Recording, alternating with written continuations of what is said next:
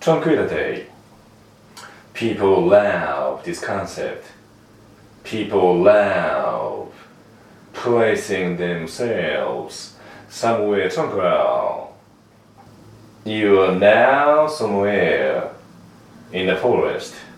You do enjoy tranquility, or you stay on tatami floor at a Japanese traditional house from tatami room. You see the Japanese garden. You are feeling very much elegant. In this situation, is it really perfectly no sound? You enjoy tranquility. Through such enjoyment of your tranquility, as a matter of reality, it is not the perfectly place of no sound.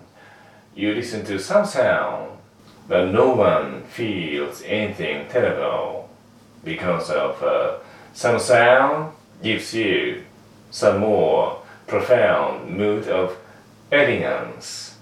That is the way you feel you are defined, you feel you are mentally improved, you feel better, you feel sophisticated mentally. There is nothing terrible, there is nothing you don't need. So that is alright. You enjoy experiencing tranquility. You listen to some sound. That is alright.